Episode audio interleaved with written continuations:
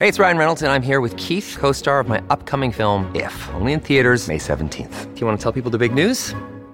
All right, I'll do it. Sign up now and you'll get unlimited for $15 a month in six months of Paramount Plus Essential Plan on us. Mintmobile.com slash switch. Upfront payment of $45 equivalent to $15 per month. Unlimited over 40 gigabytes per month. Face lower speeds. Videos at 480p. Active Mint customers by 531.24 get six months of Paramount Plus Essential Plan. Auto renews after six months. Offer ends May 31st, 2024. Separate Paramount Plus registration required. Terms and conditions apply if rated PG. Hello, everybody. This is Marshall Poe. I'm the editor of the New Books Network. NBN listeners like to read books and buy them. So we thought we'd tell you that right now, our friends at Princeton University Press are having a remarkable site wide sale. You can get 50% off books, including ebooks and audiobooks, with the code 50, F I F T Y, at checkout until May 31. You can save some real money on Princeton University Press books. I encourage you to go there and check it out.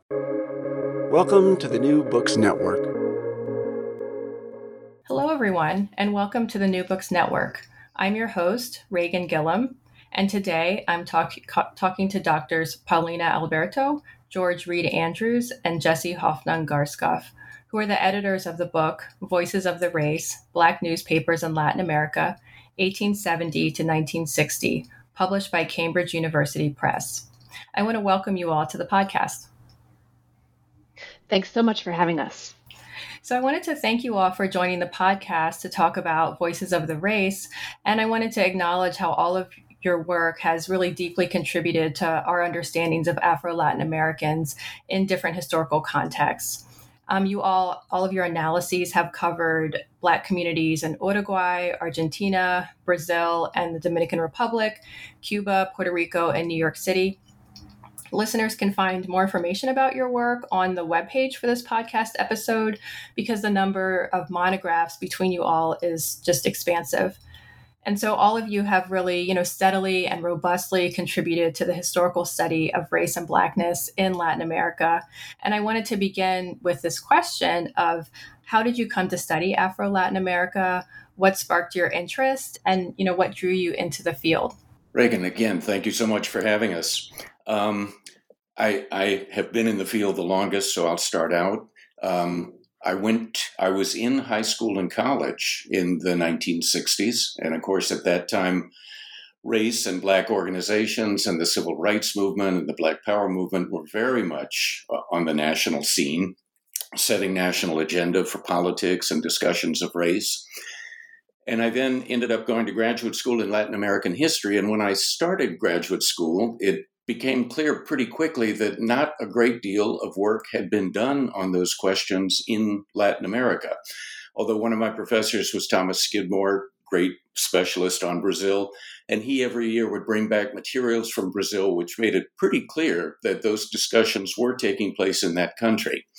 And I got kind of interested in this and ended up um, doing a dissertation on Black history in Argentina um, scholars in Argentina thought that was a kind of a strange topic to be working on. But when I got back to the US, people were very interested in hearing about that history. And it alerted me to the fact that there was going to be an audience for this kind of work. And so I just kept doing it. I moved on to work on Brazil, on Uruguay, and to do research on Black history in Latin America as a whole.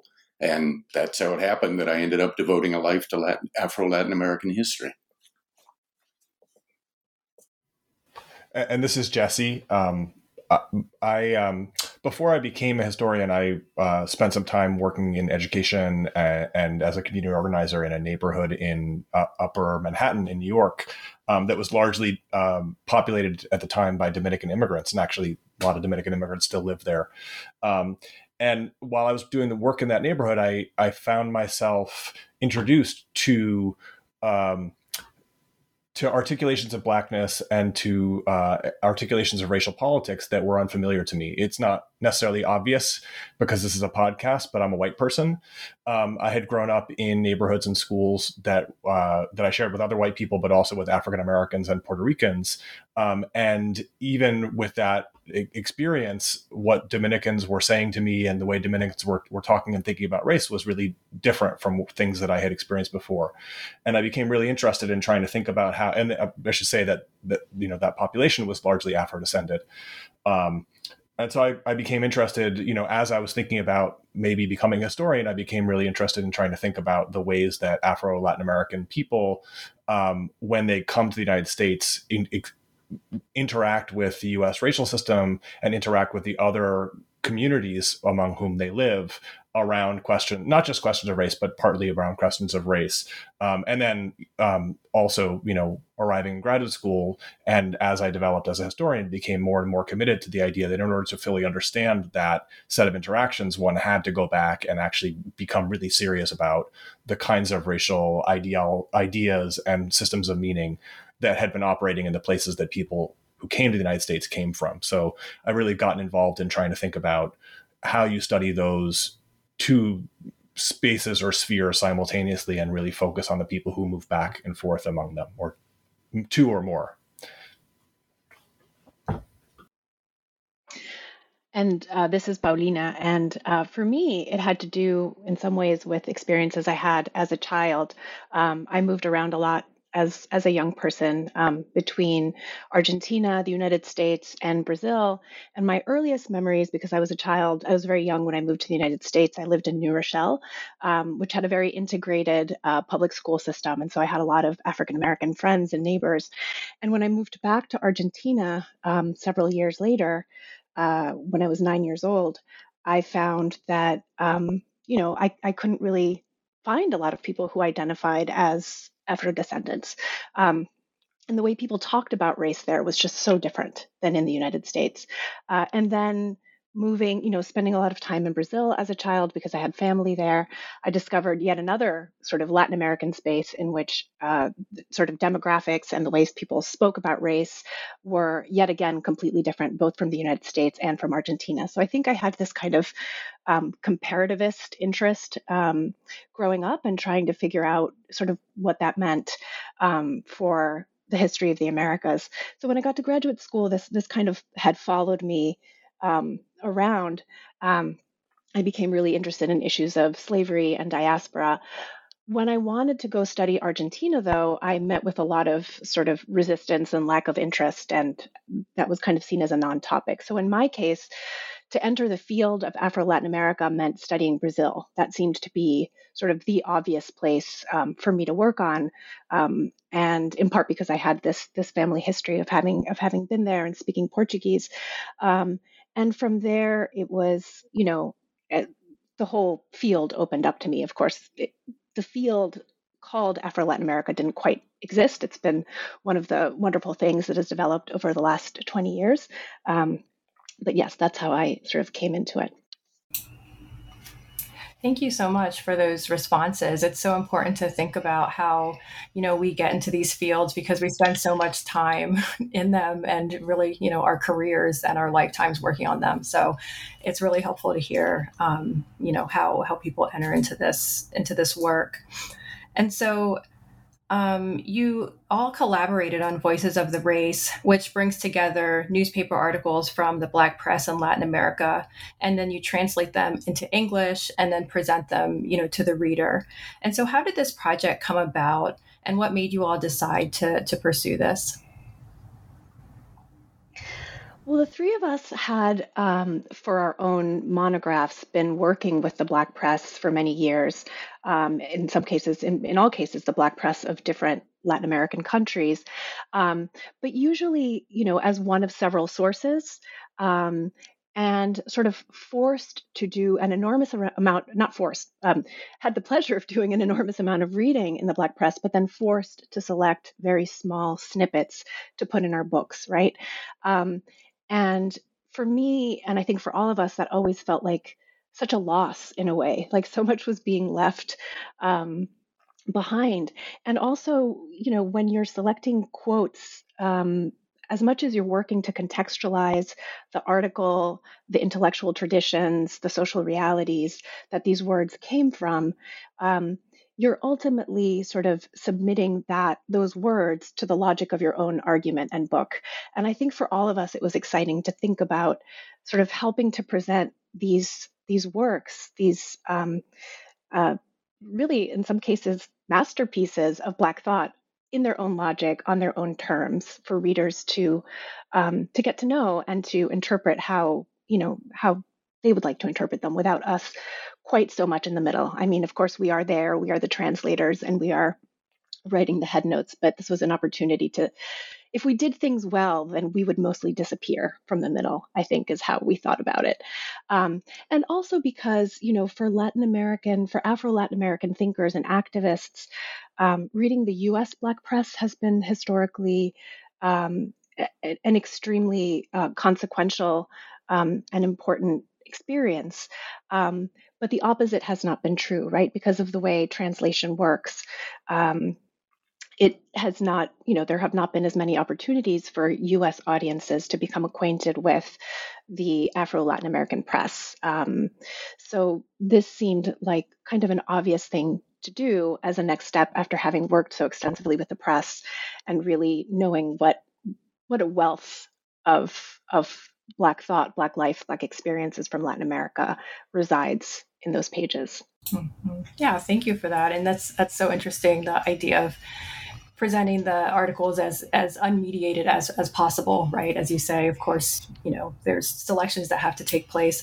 But um, but i like how you how you said that because i in many of your works i've gone through the footnotes and i've seen the references and now i you know one can actually see the um, you know the sources and and see other things in them. So uh, thank you so much for that. And so the introduction to the book voices of the race it you know provides us this entree into black newspapers in in latin america. And um, and as I said before, your book includes articles from Black newspapers between 1870 and 1960. And so I wondered if you could briefly um, tell us about the Black press in Latin America. Um, what is it, and why did you choose the presses from Argentina, Brazil, Cuba, and Uruguay to focus on? Hi, this is Jesse. Um, well there's a there's a, I think there's an easy answer to that question especially the last part why choose those four countries and there's a there's a more complex answer um, the easy answer is that those are the four countries that have a black press um, but the more Uh, and actually even within those countries it, the the press that we we look at really is focused on on just a few cities, right? So um, Buenos Aires, Montevideo, um, and then the city and state of Sao Paulo, and and most of the press that we've looked at from Cuba is from from the city of Havana. Um, and we in the introduction we tried to think through why it might be that those were the places in Latin America that developed a black press. And I should say that w- we thought of a black press as being not just journalism done by black journalists, self-identified black journalists, um, but also journalism done either to a black communal community audience or oftentimes also to a mixed audience but in the name of a black community right? So it, these are these are newspapers that are that are specifically present themselves as black newspapers or um, as we also note in the introduction they don't always necessarily use those are our words black newspapers they don't always use those words but they use other words to reference a collective identity around afro descendants um, or color. Um, so but the the the uh, we we hypothesized that one of the reasons why those four areas the, the three cities plus the state of sao paulo um, have the concentration of this of this press is that they were places with actually with in a region that does not where not every part of the region has white majorities. These are urban spaces with white majorities but significant and and and highly literate black minorities. Um, and that contrasts with other places that might have black or Afro Latin American majorities, but where either they are so far in the majority that there's that, that the that the the need for to create black community within a white dominated society is is articulated differently or where literacy is so low that really newspapers are not the most efficient way to build community or or not a very efficient way to build community so that's the, the simple answer is that this is where the black press was the more complicated answer is that um, even though I, you know, we, I think we'll, we'll stand by that. And we obviously were willing to admit that more black newspapers may be discovered elsewhere. We're not trying to argue that there never will be or never were any. These are the ones that are available to us. Um, the more complicated answer, though, is that, um, in fact, this this this intellectual production that we're focused on the black these black presses, these black newspapers and magazines, um, they actually came about within a much broader field of Black journalism and Black intellectual production across the region, much of which we, we wouldn't call a Black press, right? So there are lo- lots of examples of Black journalists, uh, uh, oftentimes uh, running their own newspapers or working together in in, in collectives uh, that are majority Afro descendant to produce newspapers in places like um, coastal Colombia, um, uh, Puerto Rico, um, where but but those newspapers don't articulate an idea that they're representing a black community. They might articulate uh, an artisan or a working class community. They might articulate, even in Cuba and, and Puerto Rico, articulate nationalist politics or liberal politics. Um, and that there's an even there even beyond that there are um, there are these really other other interesting kinds of examples of black journalism. There are black Afro Latin American journalists who participate in mostly English language press in the United States and in uh, in Central America. Um, so it's a black press that's mostly an English language black press, but it has uh, Spanish speaker col- columnists. And there's, yeah, of course, many many kinds of intellectual production that that that by Afro Latin Americans outside of the press. The thing is, a project that tried to do all of that would get way out of hand and actually maybe not contribute as much specifically to the conversation as a as a as a, a project we felt that confined ourselves to just the, the narrower view of what what a black press is.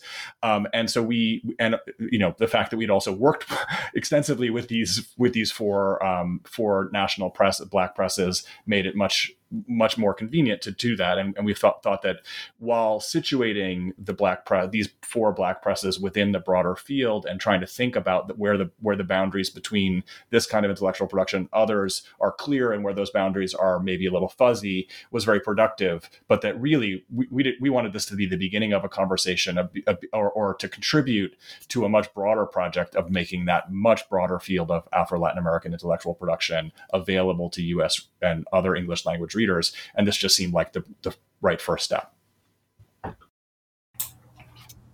Yeah, and I, and to this uh, question, I think of this idea of um, intellectual production. Um, in the introduction, you reference the Black press, and I'm, I'm quoting you and saying uh, those newspapers and magazines are the richest and most concentrated venue for Black voices in Latin America. And that's from the first page. And so, you know, what you're saying um, previously and this this quote it really struck me because you know we know that the majority of people of African descent in the Americas are in Latin America, and you know especially when we think about just the saying like oh Brazil has the most people of African descent outside of Africa, and then of course you add all of the other countries in Latin America, um, you're talking about a very large population, and of course very complex and, and differentiated as well. Um, and so I wondered if you could really speak to the importance of these newspapers in excavating the actual voices and perspectives of uh, Black Latin Americans. Yeah, absolutely. And and this is Reid again. Um, as as Jesse and Paulina have said, we had spent a lot of years among the three of us working through those newspapers and reading them as part of our research. And the contrast between how rich the voices were in those newspapers and how terribly hard it is to recover Black voices in any other historical source in Latin America was really striking to us. Um, historians have been working really hard over the last 20, 30, 40 years to recover Black voices in sources of all sorts, in court records, in church records, in employment records, in military records, et cetera, et cetera. But the voices are always mediated. They're very sparse. They often are not even identified as being Black. But here in the Black newspapers, you just had the mother lode. I mean, it was almost, I remember the first time I read a Black newspaper in Argentina. And I had been scraping along in the censuses and the church records, desperately trying to find little bits of information. And here, all of a sudden, were a whole bunch of people just talking at length about the condition of being black in Argentina. It was the mother lode. Um, Paulina talked, to, oh, and of course, what's one reason that those black voices are so scarce? Because rates of literacy in Latin America as a whole for all racial groups are so much lower than they are, for example, in the United States. So in the US, not that it's easy to recover Black voices, but you certainly have many more options for finding them um, than you do in Latin America, where so so uh, so many fewer people have the ability to leave written evidence of their lives. Paulina referred to the African American newspapers and how important they are in the United States, even in a situation of mass literacy.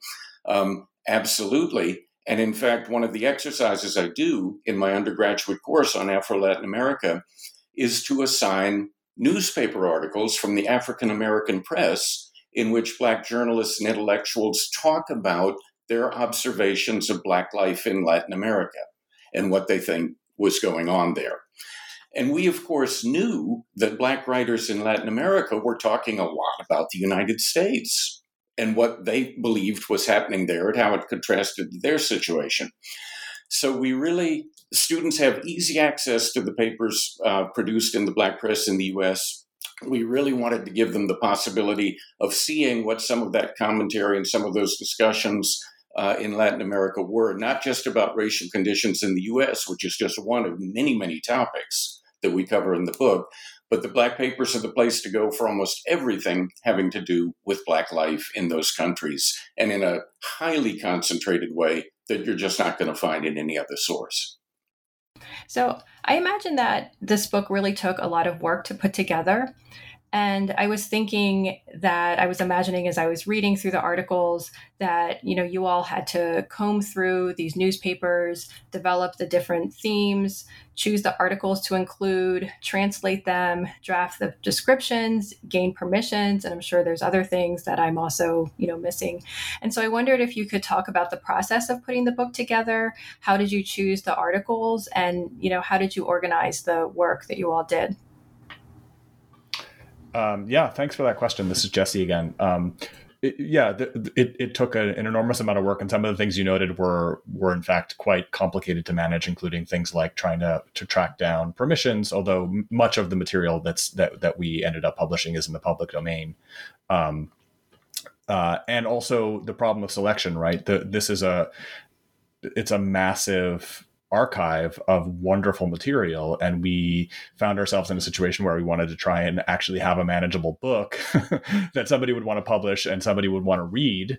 Um, and that meant of course leaving many many things out. And so that that process of selection both with the newspapers that we were very that we were very familiar with. And then, at least in my case, there were some collections that I had not ever used before. And I found myself feeling, you know, sometimes a little bit um, anxious about trying to read through quickly and select from such rich material, which are the, which were the things.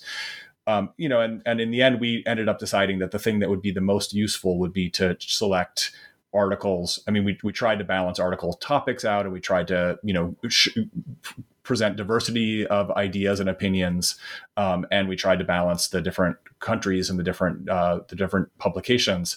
But in the end, what we wanted to do was find things that we thought would be really interesting to read. Um, and so in the end, we would you know kind of bring back suggestions from each of the areas that we had taken responsibility for. Uh, we'd read them in common, and then we'd have a conversation about which were the ones who really seemed the most interesting. And we ended up, you know, I think narrowing down to a really fascinating group of articles, um, which also you know having the head notes there allowed us to then point uh, folks in the direction of where they might be able to find more interesting, contrasting, different perspectives. And, and in fact, many of the, the the newspapers that we are you know translating from are available digitally on national um, library websites or on in other in other venues and we comfort ourselves in the process of selection by telling ourselves that this is really trying to introduce people to the richness of this material, not to have the final word on which were the most important mater- materials there. Um, so these are things that we find interesting, that we find thought provoking, that we would want to teach with, that we want people to know about.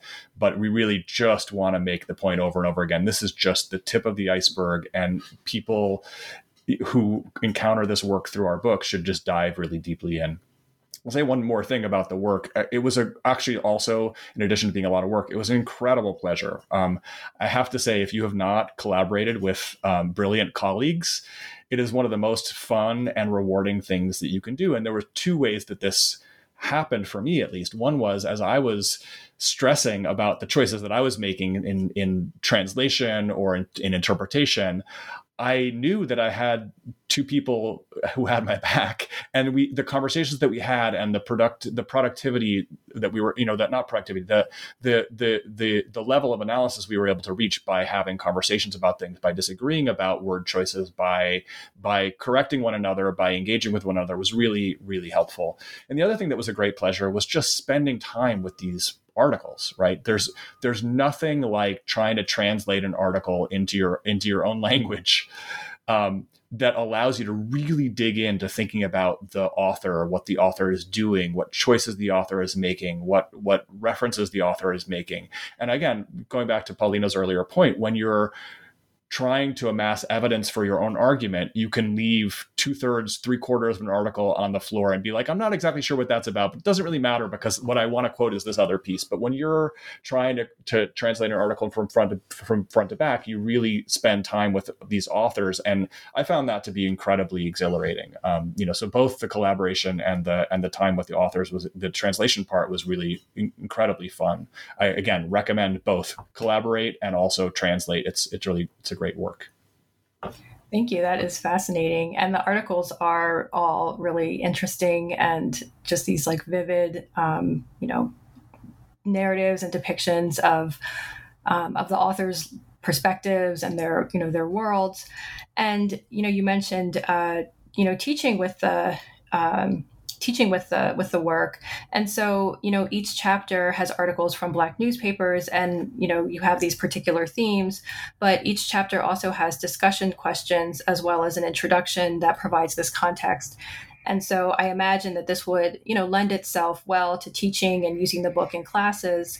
And i wondered if you could talk about if you have used this kind of material in your classes or how you could imagine using this material in the classroom yeah, that's a great question. And it's also something that I think was behind at least my um, desire to translate these into English because I had the great fortune at the University of Michigan to be appointed in a Romance languages department. So I got to teach in Spanish and Portuguese. So I was able to teach with these sources in their original languages. And I saw the effect that they had on students.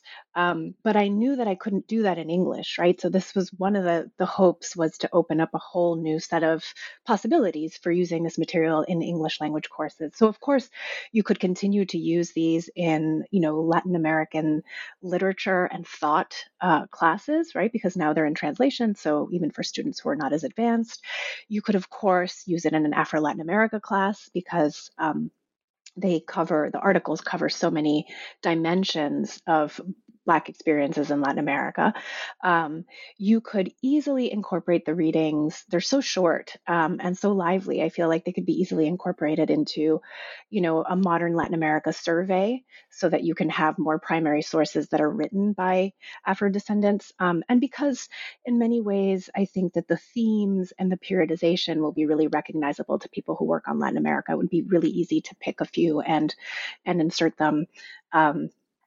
You know, for different topics, right? In independence or abolition or, you know, um, 20th century nationalisms. The, the people in this book had a lot to say about all those topics. Um, you could, of course, thinking more sort of hemispherically, um, incorporate these readings in African American studies courses, diaspora courses, right? Sort of Black Atlantic courses. Um, I actually hope to teach an entire course on the Black press of Latin America built around this book, um, and also bringing in, as Reid was talking about, bringing in um, articles from the US Black press that talk about Latin America and trying to put them in conversation a little bit. Um, uh, I think you could, if you have the possibility of teaching uh, multilingually, I think getting back to what Jesse was talking about, about the pleasures the challenges and the pleasures of translation. I think you could um, do a course in which you walk students through the process of selecting an article, translating it, right? Because grappling with the original, in addition to all the things that Jesse was mentioning, which is that it, it, it puts you into the mindset in some ways of the author with all of their quirkinesses, because sometimes you just can't for the life of you follow why they jumped from one idea to the next, but you start to you start to figure it out. But also grappling, I think, with um, word choice around uh, racial terminologies. I think is a really productive way to think about the constructedness and contingency of race in these different settings. So I think that the process of translation could be really powerful for students. Um, so I think all of those ways, but my favorite um, possibility, which is something that I personally hadn't contemplated when we put the book together, but that I really hope is something that will, a use to which the book will be put, is um, in sort of K through 12 classrooms. So this summer, I was invited to do um, one of these uh, K through 12 teacher training um, seminars at the University of Wisconsin, and they asked me to share some material from this book. And I thought, wow, you know, this is this is challenging material, but yeah, I love the challenge of figuring out how to make this speak to, you know, elementary school students or high school students. So I shared an article um, it's an article that, well, I shared a few articles um, that are uh, from different parts of the book, but they basically touch on the question of um, African traditions and certain kinds of uh, cultural performances of African origin, um, sets of behaviors that read to the dominant white population as Black. Um, and debates within the Afro Argentine community in the late 19th century about whether those were appropriate or not, debates around respectability, um, around propriety, around how much Afro Argentines should sort of conform or you know conform their behaviors and their culture and their um, ways of being essentially to what was seen as the dominant norm, or whether they should preserve traditions that were Afro descendant but which were looked down upon by the broader society, right? So, debates about this. And there's one um, article in particular written by the Afro Argentine musician Zenon Rolon. Um, who wrote it from Florence, where he had gotten a scholarship to go study classical music. And he wrote this, this very fiery, very angry pamphlet in 1877 back to the Afro Argentine community. And he said, you know, essentially um, lambasted them for their behavior and saying, you know, you're acting in all of these ways that are making us as Afro Argentines look bad. And so, how do you expect to progress if you are acting in these ways? So he's he's berating them, and then there are a series of responses from other people in the community who say, "What are you talking about? These are our traditions. There's nothing to be ashamed of, right? Do not equate, you know, criminal behavior with our traditions. There are criminal people, but you can't extend sort of that category to everything Afro Argentines do. So there's this lively debate, and I thought, okay, well, maybe this will be interesting. Um, complicated, but interesting. And I had elementary school teachers saying, this is amazing. This is this is going to be really helpful for my students. There are going to be students who first of all are going to be amazed to find out that, you know, African American students who are amazed to find out that there are people who look like them in Latin America and that they were having these kinds of debates which are really relevant to debates that students may be having today. Um, and the way she phrased it, I hope I can do this justice, but she says, you know, this Rolon guy, he was really kind of a bully, you know, and he was bullying other people. But at the same time, it's because he was bullied by his society. And I thought, yep, there you have it. That's a great sort of, you know, distillation um, of what's going on. And I think that if you can do that in a way that's respectful of the original sources and use it um, in the K through 12 uh, setting, um, I would be I'd be thrilled. Yeah, thank you. That is fascinating.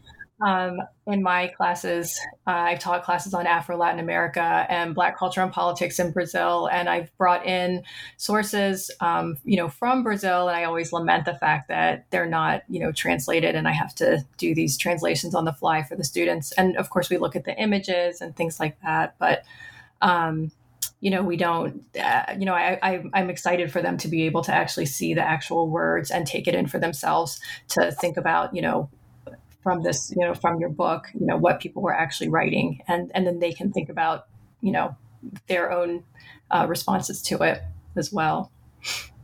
Um, and so I was going to ask a question if you could take us into the some of the articles um, in the book. And so the book includes 113 articles. Many are, you know, about a page, page and a half long. Sometimes, you know, two to three pages. But as you said, they're they're relatively short. And so I wondered if you could give the reader, you know, a sense of the material. Is is there a particular article that you find interesting, um, or can you tell us about um, that you can tell us about that you included in the book? Yikes! We hadn't decided who was going to go first on this, but I'll just jump in. And I'll jump in with an article, actually, Reighan, that is not in the book and that kind of points to the challenges that we faced in deciding what to bring in and what to leave out. And this is an article um, about the 1928 celebrations of May 13th, the day of the abolition of slavery in Brazil, in which one of the black organizations, the Centro Cívico Palmares, organized a march. They did this every year, actually, in the 1920s. They would march to the tomb of Luiz Gama, who was one of the major black abolitionist figures in the abolition struggles in Brazil. They would go to his tomb, they would have speeches, and then they would march to the offices of the leading newspapers all around Sao Paulo City, which was not as hard as it sounds because all those offices were concentrated downtown. And there would be kind of a ritual exchange of greetings at the offices. They would speak to the editors, and the editors would speak to them.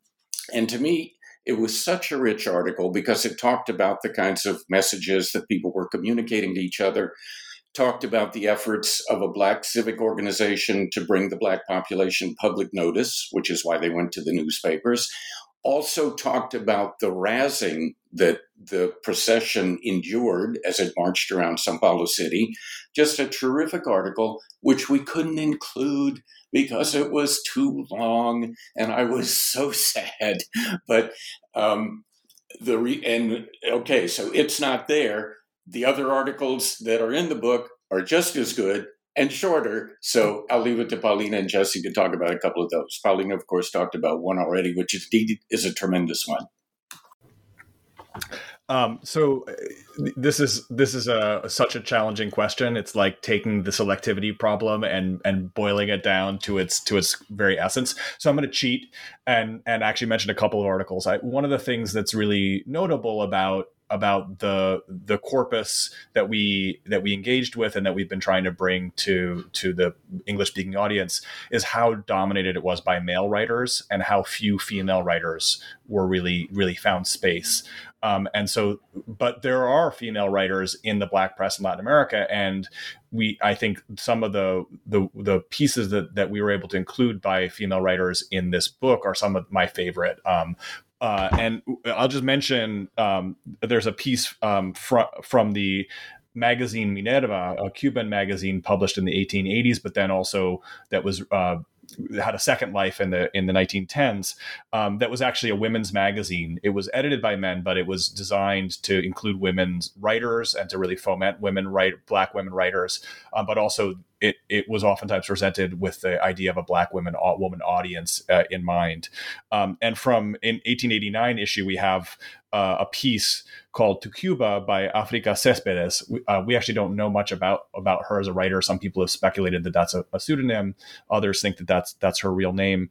Um, but it's a it's a really unusual piece. It's very very um, it's a very evocative and very elegantly written piece uh, about the experience of women under slavery, right? So in 1889, slavery had only been abolished in Cuba a few years earlier. And I actually think the piece might have been written closer to the end of, of enslavement in Cuba, closer to 1886.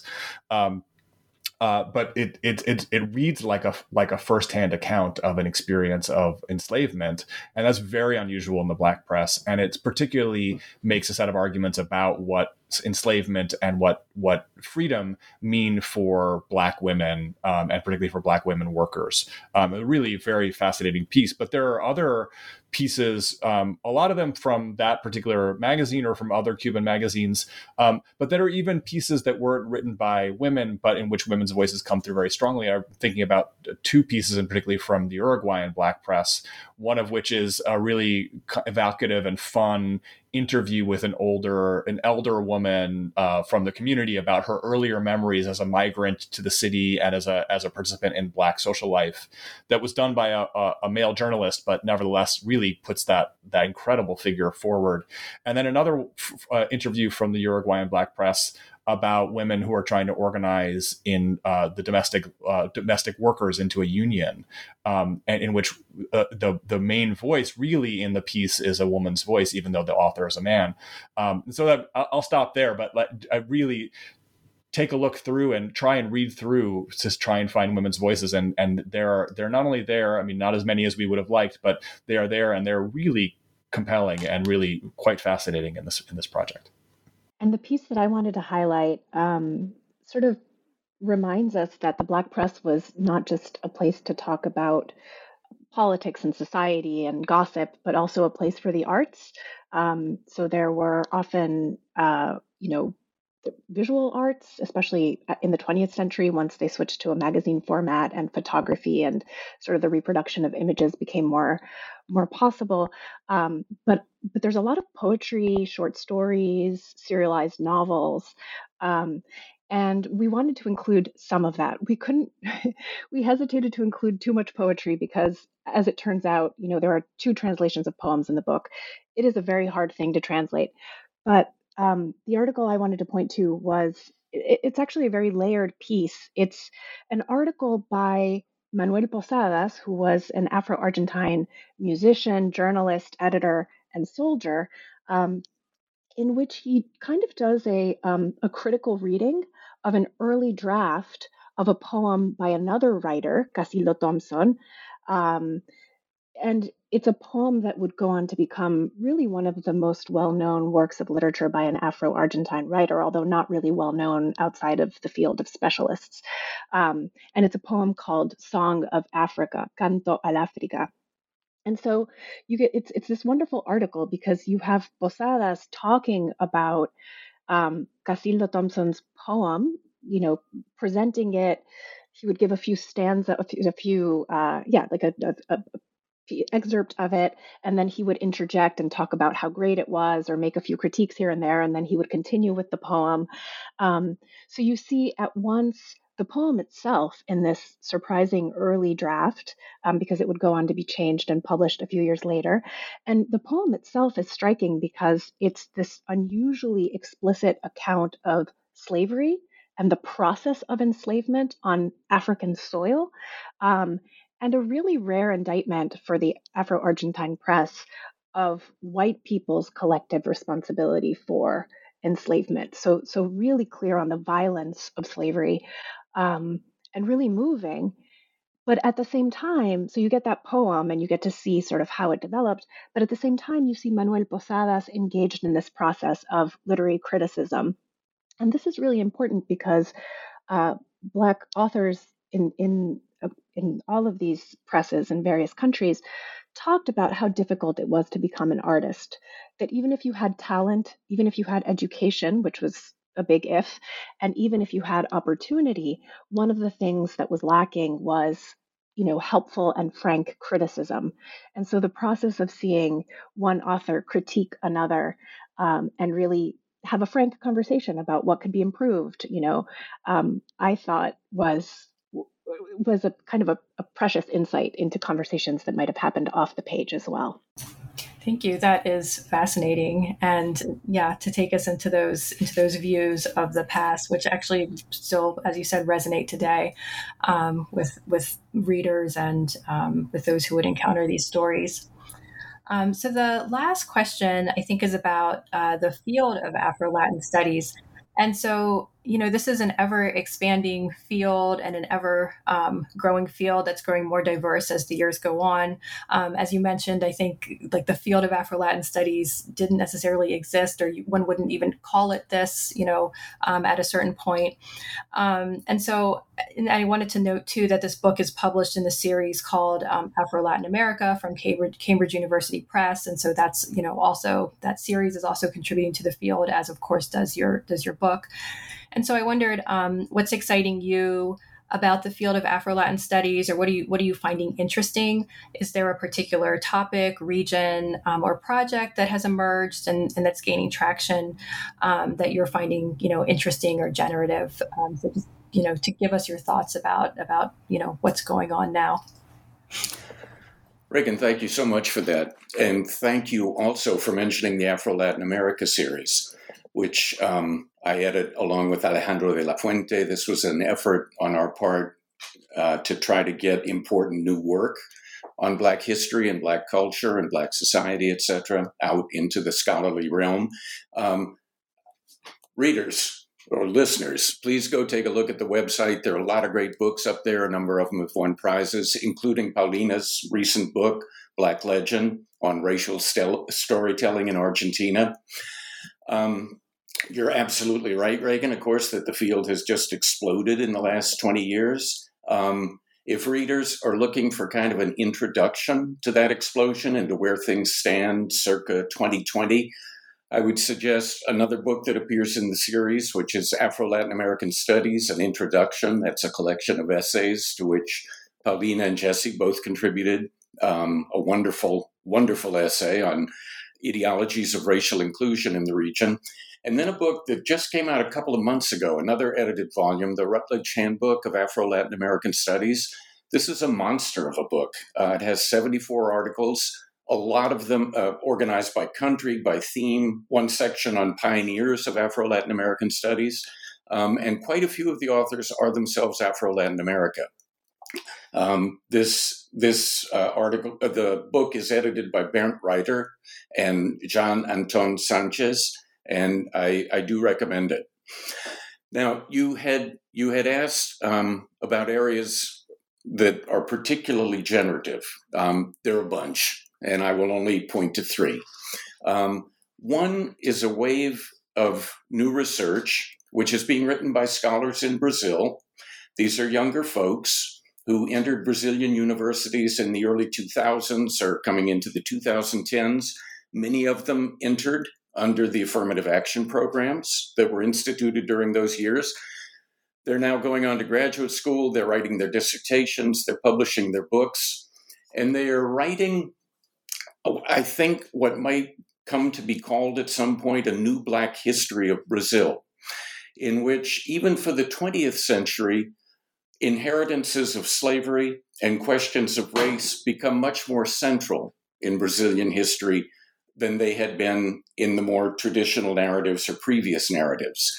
Um, and the problem, of course, for US readers is that very little of that um, research has made its way into English. As a matter of fact, I don't know if any of it has.